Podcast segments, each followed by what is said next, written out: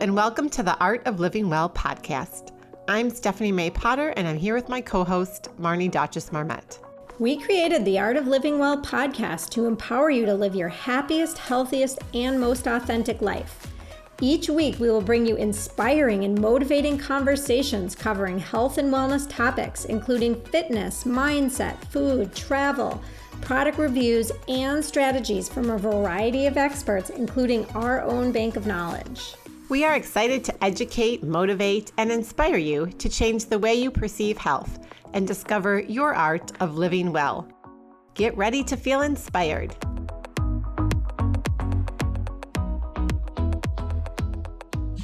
Hello, and welcome to episode number two of the Art of Living Well podcast. I'm Marnie Dotches Marmette, and I'm here today with my co host, Stephanie May Potter. And today we're going to talk to you about cravings. But before we do that, I wanted to share with you a study that I saw from Oregon State University. And I found the study so interesting because it was about daily exposure to blue light and how that might accelerate aging. Aging? Okay, Yeah, you mean blue that- light coming from our computers and our, all the devices that we use? Yeah, so the study was done actually on flies, which again I thought was an interesting way to conduct a study, but apparently the flies have similar characteristics to humans and other animals. And hmm. they saw that the more the flies were exposed to the blue light um, the shorter their lifespans were. And I just was like, oh my gosh. And I noticed that you have these blue light glasses sitting here. My fashionable blue light glasses. If only our audience could see me now. I'm wondering, do you wear your blue light glasses? So I do wear them at night because, as you know, Marnie, the blue light can impact your ability to fall asleep. So if I'm on my computer or device within an hour or so of going to bed, I pop these bad boys on. My kids think it's hysterical, especially when I wear my regular glasses. I normally wear contacts, but if I have my regular glasses on and then I pop the blue lights over, then I'm really like four, I guess I'm six eyes. So I do wear them, but I had no idea that they would impact my life expectancy. Yeah, so after reading this study, and I've actually seen a lot recently on how blue light affects us and our circadian rhythms and our sleep cycles. Right. I'm really, um, I'm going to buy a pair for all my kids because they stay up late at night studying, especially my son who's in college. And I just think that why wouldn't you wear them? Exactly. Why don't you send them a care package? Yes, definitely. definitely going in the care package. And I don't know, can we find a more fashionable pair than Yeah, these? I'm gonna write that down on my to-do list. Um, hopefully, we're gonna find a really cool pair of blue light glasses and link them up um, to the show. Absolutely. we're on the search. All right. Moving on. So, what about your high for this week? What was your high this week? So my high this week was we had a long break uh, in Minnesota. Our kids had off school for a couple days, and we actually didn't go anywhere, which was kind of nice. We had lovely weather in Minneapolis, and we did some day trips. We went to Taylor's Falls and hiked around. We went to the apple orchard and a corn maze, and just my kids had you know unstructured downtime, which was much needed after a busy start to the school year. That sounds really nice, and it's so important for the kids to have that downtime at home. Yes, because life is so busy these days. exactly. What about you, Marnie? So we packed up, um, well, my husband and my two daughters, and we drove to South Dakota, which was like a nine hour drive. And we went to the Badlands and we were in the Black Hills area. So it was like the Badlands and Custer State Park and Mount Rushmore.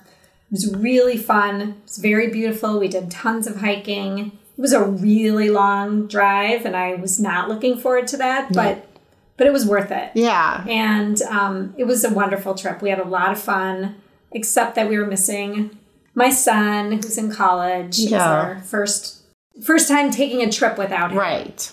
But aside from that, it was really it was really really fun. Well, your pictures looked amazing, and we did that trip about a year and a half ago. And it is a really fun trip that I wasn't looking forward to either because of the drive. And then during and after, we were so glad that we did it. So, Yeah, no, I'm definitely glad we did it. Also. And what about your low? Did you have any lows this week? You know, I haven't, except I have to say, yesterday I was in a little bit of a funk and not in the best mood, which I normally am in a really good mood, especially to start the week. But it rained all day, and I just noticed I didn't get outside. I wasn't able to take my dog for a walk, so I felt bad. And it really just had an impact on my mood and my interactions with my kids. So that just kind of bummed me out, actually. Yeah, I can totally relate to that. This dreary weather is just I just I feel like I need to get outside every day and it's hard when it's raining Yes. and cold and Exactly. dark. I know. I'm hoping this rain stops this morning. So I did see that the weekend is supposed to be beautiful. Yay. So that'll be good. Okay, good. Well, what about you? Did you have a low for this past week? So my low is um, I I lost my dog Jazzy a couple weeks ago, and it's still very fresh and painful and sad, and I Yeah. miss her pretty much every day. Every time I walk in the door at home, she it's really sad, and um, that's pretty much been my low for the last few weeks, and I'm still missing her a lot. Yeah. Oh, I'm sorry. I know that is so hard. It's not fun to lose a pet. Ugh, no, it's a family member. So, all right. Well, with that, we're going to dive into our topic du jour cravings. And, you know, Marnie, I don't know about you, but I have been really craving salty and crunchy foods lately. And, you know, I know we both did the seven day liver detox through Cabral last month, and I was really good and I felt great afterwards. And then about a week or so, after I ended the detox, I just felt myself wanting to reach for a bag of salty, crunchy snacks. And this craving really hit home in the afternoon when my kids got home from school and they want to reach for something from the pantry. And even though uh, often at that time I'm not even hungry, I wanted to dive in and grab a handful of whatever, whatever they had. Like, what is going on? I mean, I normally eat really well. So I just find that so unusual why that's happening all of a sudden. Yeah, I have the same issue. For me, sometimes I'll crave salty, crunchy foods, but I totally crave chocolate. And it's usually after lunch or after dinner. And like my head will say, Don't eat the chocolate. Like, why are you eating the chocolate? And then my body's like, Give me chocolate. I know. It's like- um, but it's interesting. We really have to listen to our bodies, and our cravings are our body's way of telling us that something is out of whack. And it's not always a bad thing. Like everybody thinks their cravings are bad, but sometimes, you know, you're craving warm foods or you're craving um, cold foods if it's hot outside or just your your body's way of trying to kind of balance itself out. Exactly. And we really demonize craving so much, right? Like everyone talks about, you know, oh, I'm craving too much ice cream or I'm craving popcorn or chips, right? Totally. But the body's really amazing. I mean, it knows when to go to sleep, it knows when to wake up, when to go to the bathroom. You know, it maintains a temperature of 98.6 degrees. It repairs itself when it's wounded. It knows the miracle of pregnancy and childbirth. Your heart never misses a beat. Your lungs are always breathing. The body's an amazing computer and it really doesn't make mistakes. You know, Marnie, you're so right about our bodies. And we really have to take a look, to kind of take a step back to look at the foods and the deficits and just our behaviors in our lives that are the underlying causes for our cravings. You know, many people view cravings as a weakness or a reason to beat ourselves up, but really, cravings are important messages meant to assist your body in maintaining balance. So when you experience a craving, deconstruct it. Ask yourself, what does my body really want and why? And that's so true, Stephanie, because there really are some primary causes of cravings. Um, a few of them are like dehydration, meaning are you getting enough fluid in your body? Are you getting enough water? You could have a nutrient deficiency. Um, there's a lot of lifestyle factors such as relationship, relationships, stress, you know, career happiness, boredom, maybe even foods that you had as a child. You could have certain cravings from your history, or it could be hormonal. Is it that time of the month for you? I can relate to all of those. I know for me personally, cravings nowadays come when I'm stressed or I'm upset about something. You know, maybe if I if my husband or my kids did something to frustrate me, and it could just be at the end of a long day and they're not appreciating that I spent all this time cooking dinner and they say something, then all of a sudden I find myself aggravated. And I've noticed, even now with all the tools that I have, that I'll immediately want to reach for food to provide solace. Um, and I just think this is so common, especially among women. We tend to sometimes be emotional eaters and we let triggers in our lives, whether it be from family or friends or stress at work, to drive some of those cravings and the behaviors that we then take. And I actually think men do this as well. It's just not talked about as much. I think my husband reaches for a beer more than the. Yes, maybe it's more beer and wine. That's true. I, I, agree with you. It probably is more beer and wine, but I do think they still um, tend to, you know, eat their feelings like no, everybody else. Eat exactly. or drink their feelings. And I know like stress is a huge one, especially from work. And I can just recall countless nights sitting on the couch knowing I had to get stuff done with my computer and I would have snacks with me and it would be like, you know, my the pleasure that I took from having to sit and work for, you know, hours at night. Um, and I think it became, it went from stress to then habit. right. So, really, you know, eating can be used as a substitute for entertainment or to fill a void if something else is missing in your life. Um, and I know and, I had stuff missing in my life back then. So, but diving in a little deeper, if we want to talk about dehydration, you know, a lot of times people think they're hungry when in fact they're really thirsty. So when you first have a craving, especially if it's like a sweet or salty craving or something that you maybe don't want to eat, a good idea would be to grab a glass of water and just drink that glass of water because a lot of times dehydrate, dehydration can manifest as hunger. And um, then you may ask, well, how much water should I be drinking? So, a good rule of thumb is if you take your own personal body weight in pounds and you divide that in half, that number is the amount of ounces you should be drinking in water. So, if I weigh 100 pounds, which is just an example, I would want to drink about 50 ounces of water minimum. If I'm working out, I want to add more to that. And what about if, like, it's a night I'm going to drink a few glasses of wine? So wine is dehydrating actually. Oh. So I would definitely increase your water intake even more. So the glass of wine and glass of water to a glass of water, right? Right. Absolutely. Yeah. Absolutely. You know what's funny? I mean, people say like, "Oh, sometimes you're really you're not hungry, you're just dehydrated." And I've noticed recently in the morning when I work out, and I do like to work out first thing in the morning, and maybe I haven't had that much water that I'll be in the middle of a workout class and I'll start to get hunger pains. And then I just drink water and I'm fine. You know, and I come home and I'm not even hungry an hour later, but that initial hunger pain clearly came from my body going all night long without getting hydrated. And it's interesting because I didn't always drink as much water as I drink now. Now I drink tons and tons of water, and my kids are always like, "Mom, you have to pee all the time." I'm like, "Well, that's because I'm drinking so much water all day long." But it's good. It's like you know, that's good. Exactly. My kids do the same thing, and I swear I can't go very far without knowing exactly where the bathroom is if I'm in like a new place. Because within a half hour, I'm gonna have to go. So the moral of the story is if you're feeling like you're having cravings, grab the glass of water before you reach for the chips or the chocolate or whatever it is that you're in the mood for. Exactly. You know, another factor um, in why your body has cravings is just overall imbalance. So doing too much of any one thing, right? Even doing too much of a certain kind of exercise isn't necessarily good for you.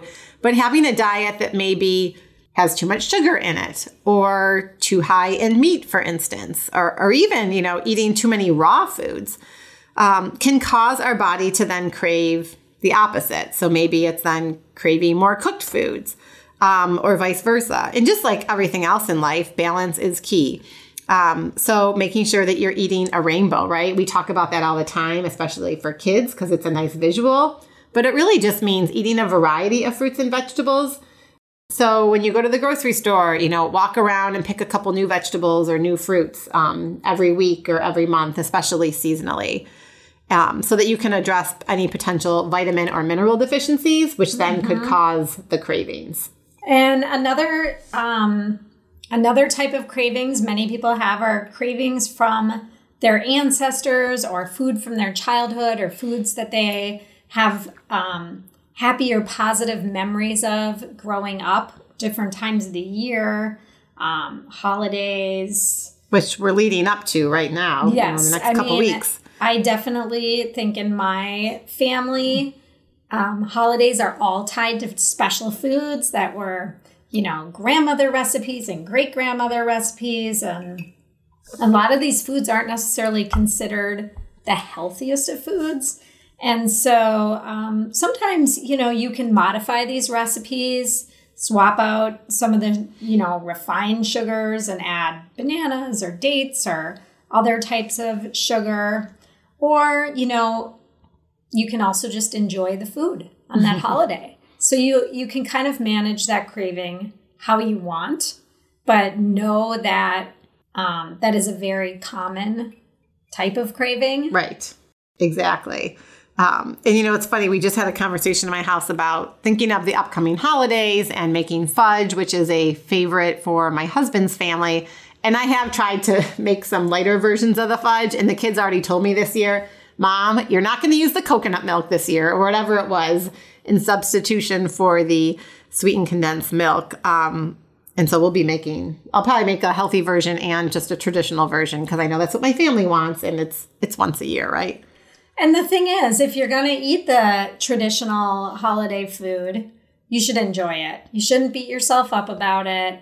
Enjoy the food. And as long as you're not indulging in it every single day, there's no issue with that. Exactly, exactly. And So- such an important point to enjoy it. What you don't want to do is wake up the next day and then beat yourself up and not eat or feel like you have to go work out for two hours at the gym just to, you know, burn off the calories that you ate the night before. Just Absolutely. Just being mindful of what you're eating and um, appreciating and enjoying is is really an im- important way to to get through that type of craving. Exactly. Exactly. Um, and that kind of, you know, dovetails into just seasonality. And so a lot of times our body craves food based on the season. So it's normal um, to crave more light salads and fruits and berries and eat colder foods in the summer because it's warm out, right? And now, now that it's fall and the temperatures are cold, I don't know about you, Marnie, but I'm craving tons of soups. And while I love salads, the salads that I'm eating now are definitely heartier and may have like roasted butternut squash and just more cooked vegetables. So even though it's a salad, it has less raw vegetables. Absolutely. I always have a cup of tea in my hand.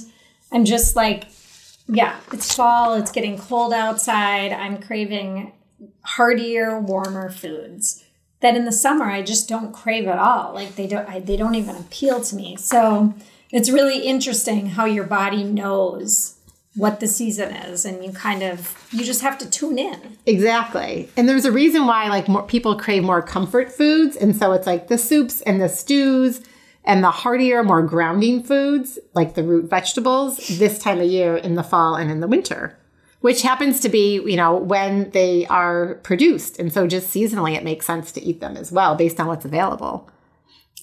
And diving into that, sugar cravings um, are a huge issue for almost everyone, I'd say. Yeah. Um, Yes. Sugar is a highly addictive sub- substance, and the more you eat, the more you crave.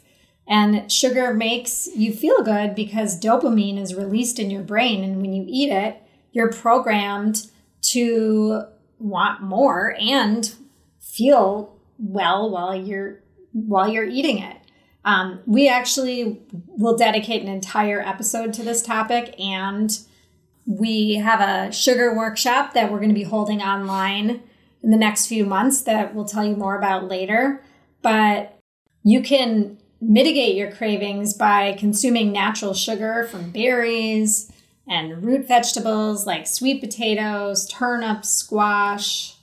And right now in the fall, all of those vegetables are kind of in season. So Okay, Marnie. So we just we just had Halloween. We have a ton of candy still lingering in our household, and you're telling me that I'm going to stop craving the Snickers bars that I grew up loving and the Reese's peanut butter cups for my kids' stash if I just start eating sweet potatoes. I mean, really? I know it sounds crazy, but when you start to feed your body all of these nutrients that it needs to thrive from a wide variety and colorful variety of fruits and vegetables, it will start to crowd out the refined sugar and the other junk and processed food. I promise it will. I've seen it and I know from personal experience and from coaching so many clients like it does, it works. I get it. And it has happened to me, but this time of year it is really hard. It is, especially going from Halloween to Thanksgiving to the holidays. You know, I think the last thing we kind of want to talk about, or one of the last areas of cravings, is just um, a little bit of hormonal, right? And so when our hormones fluctuate, it can cause cravings. Um, especially during that time of the month for certain women. But it's amazing that you can reduce some of these cravings just by eating more whole fruits and vegetables, in particular, lots of leafy greens and colorful vegetables, kind of going back to eating a rainbow. And making sure you have a lot of healthy fats, especially plant based fats. So, you know, avocado, avocado oil, and nuts and seeds and olive oil, making sure you're using a lot of that in your cooking and then plenty of clean protein, and that will really help to mitigate a lot of the symptoms as well as the cravings. So, how can you apply this to your life right now? What are some practical tips? Can we throw out a little challenge for you guys to kind of try over this next week? Absolutely. I think the best thing is the next time you have a craving, and it may be later today or tomorrow, Stop yourself for just a few seconds before reaching your hand into that bag of cookies or chips or whatever it is. Ask yourself a few questions. Are you dehydrated? Are you nutrient deficient? You know, what have you eaten? Did you only have a bagel for breakfast and a bar and maybe a piece of fruit for a quick on the go lunch? You know, how many servings of fruits and vegetables and leafy greens have you eaten? are you bored? You know, is this sort of like a three o'clock habit because your kids came home from school and they're having a snack, and so you decide to um, reach for that salty, crunchy snack as well? Or are you stressed? You know, so ask yourself these questions, and you, then you can even jot down notes in a journal. That's a great idea. If you notice any patterns, um, sometimes when you write it down, it's really eye opening because you don't even realize what you're doing if you're just going through the motions of eating. Absolutely. Um, but before you give in to your craving, you know, try having a glass of water or a cup of tea, take a few deep breaths, call a friend. You could go on a short walk outside. And then, you know, after you've done all of those things or a few of those things, ask yourself if you if are you still hungry or were you just kind of filling time? Um, and then the other thing to think about is what are your triggers? You know, if you are jotting things down in a little notepad or journal, maybe jot those down as well. Like when you're having that craving, take a step back and really think about what is triggering that craving. And if you still want the food, you know, maybe think about a healthier swap like nuts or f- fruit or, you know, raw hum- raw veggies and hummus. Yep. You know, the one thing I've noticed too, if it's a craving and hunger that kind of hit simultaneously, so you really do need something to fuel yourself, having a balanced snack. So making sure that it's balanced, meaning there's a healthy fat and some sort of protein coupled with fiber or a healthy carbohydrate, right? So I think like the veggies, a, variety of veggies with some hummus or guacamole is a great one because you're going to get all those components. Or maybe it's a piece of fruit with some nut butter or a handful of nuts and seeds. Um, but trying to find these mm-hmm. healthier, sort of balanced um, from a macro standpoint snacks instead of just like a bowl full of popcorn. Totally. So, um, we would love to hear how these tips have helped you deconstruct and reduce your cravings for sugar and salty foods. Jump over to Instagram and share your stories and tag hashtag the Art of Living Well podcast. And check out our show notes for additional resources and links to what we discussed today. Before we wrap up this episode, we want to let all our Minneapolis and Twin Cities listeners know that we are holding our Healthy Gut 101 workshop on Tuesday, November 19th in Minneapolis at Modern Well, where we will uncover what gut health is and why it's all the buzz these days, how to achieve a healthy gut, and we'll go over our simple strategies that you'll be able to implement immediately to improve the health of your gut. For more information and to register, you can head to theartoflivingwell.us backslash programs. Thank you so much for listening to the Art of Living Well podcast. We are so grateful that you joined us today. If you enjoyed this episode, please share it with a friend or anyone else you think may benefit from this information. We'd love for you to subscribe to our podcast, leave us a review, and tag the Art of Living Well podcast on social media. If you want more inspiration in between episodes, you can find us on social media at the Art of Living underscore well on Instagram and Facebook, where we will share snippets from our daily lives and our journey to living well.